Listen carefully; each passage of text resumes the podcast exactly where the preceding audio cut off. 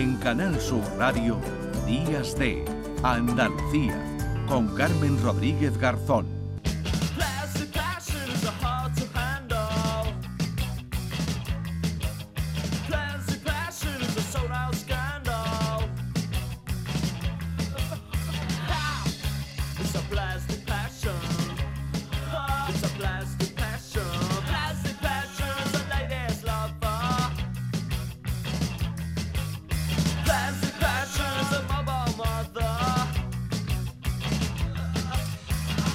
Hemos llegado a las nueve y media de la mañana, seguimos hablando aquí en Días de Andalucía de esos peles de plásticos y saludamos a esta hora a Cristóbal López, que es portavoz de Ecologistas eh, en Acción en Galicia. Hola Cristóbal, ¿qué tal? Buenos días.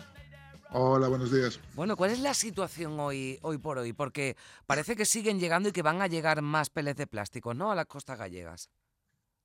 Sí, es una, un incesante llegar de, de una marea de peles invisible, porque va en el agua no la ves, ¿no? Porque, por la espuma de las, las, olas no la ves, y, pero sí que en la, en la arena has limpiado la playa y al día siguiente llegas y otra vez hay miles de, de bolitas mezcladas con la arena. Eh, están alertando desde, bueno, eh, eh, autoridades eh, científicas, ¿no? De, que posiblemente con, el cambio, con el temporal que entra y se van a, van a llegar este, este, fin de semana y a principio de semana muchos más sacos, ¿no? Estamos haciendo un recuento de que como mucho haya llegado 100, 150 sacos y hablamos de mil sacos o 1050 sacos, con lo cual lo, que ha llegado ahora ha sido como la, la, carta de presentación del desastre, ¿no? O sea, si es que llegan todos, ¿no?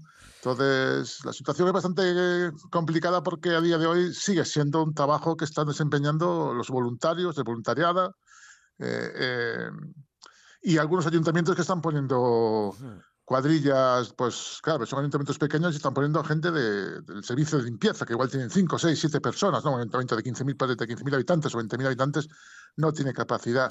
Y seguimos esperando por la, por la Asunta, porque mm. Yo no sé el despliegue ese que están anunciando, pero yo en estos días que hemos pateado muchas playas no he visto aún a, nadie, de taxa, ¿no? Pero bueno, suponemos que llegarán algún día, ¿no? Bueno, hoy se cumple un mes de esa llamada, ¿no? De la primera llamada al 112 eh, alertando, ¿no? De la presencia de peles en el litoral eh, gallego. Claro, mm, dices, eh, dice Cristóbal que habrá llegado un 10% alrededor de todos esos sacos de peles que, que, cayeron frente a la costa portuguesa. yo no sé si podría contestarme a esta pregunta. ¿Es mejor que lleguen a la costa o que no lleguen y se queden en el mar? Hombre, lo ideal ideal, vamos, el mal, el mal menor mm. sería que se hubiesen quedado eh, sepultados con, con, con, el, con, el, contenedor, ¿no? O sea, que a volcarse el contenedor, pues se hubiese separado 100, 200 sacos y el resto, de alguna forma, se hubieran hundido con el contenedor, ¿no? Pero bueno, esa suerte casi nunca la tenemos, ¿no? Y casi siempre eh, el desastre acaba siendo eh, mayúsculo.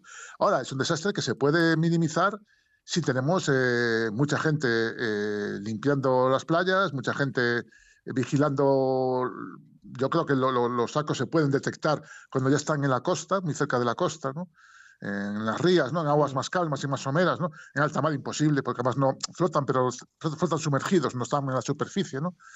Y las, las bolitas, no, evidentemente las bolitas en el mar no se pueden coger, ¿no?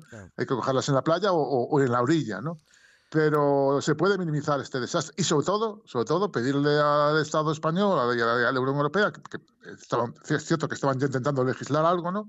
que haya un consenso en, en endurecer la legislación y que estas mercancías tengan que viajar en contenedores, se declaren peligrosas, tengan que viajar en, en, contenedores especiales y en la bodega del buque, no, no arriba, ¿no?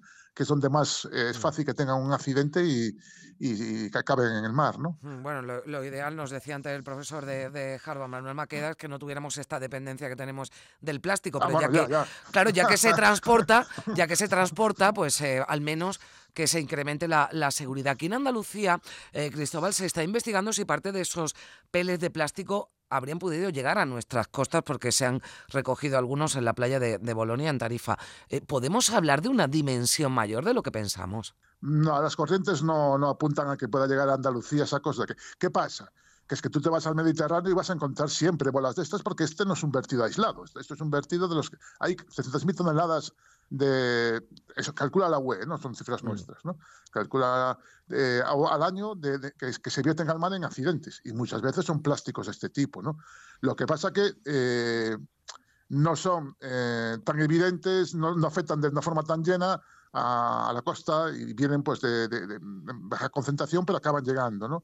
Entonces, claro, en cualquier playa que, que, que vayas y escarbes un poco, busques, te vas a encontrar eh, microplásticos o, o de estos, ¿no? Hmm. Pero en, este vertido en concreto, las corrientes eh, eh, lo, van a llevar a la, costa gallega, casi siempre la, la, ría de Muros-Noya y la Costa de la Muerte va a ser las más afectadas, y después si continúan las corrientes, pues ya sería la cornisa cantábrica, ¿no? La que, la que vería llegar, pero claro, sería en mínima, en mínima cantidad, porque la, mayor parte se lo va, va a impactar contra contra la mura, contra la ría de Muros Noya. ¿no? Bueno, pues eh, estaremos también. a día de hoy, ¿no? Vamos a estar pendientes, como lo estamos haciendo desde que se conociera la noticia, desde Andalucía también, de todo lo que está ocurriendo en la costa eh, gallega. Le agradezco mucho a Cristóbal López, portavoz de Ecologistas en Acción en Galicia, que nos haya dedicado unos eh, minutos. Que vaya todo bien, Cristóbal, gracias. Venga, un saludo. Adiós.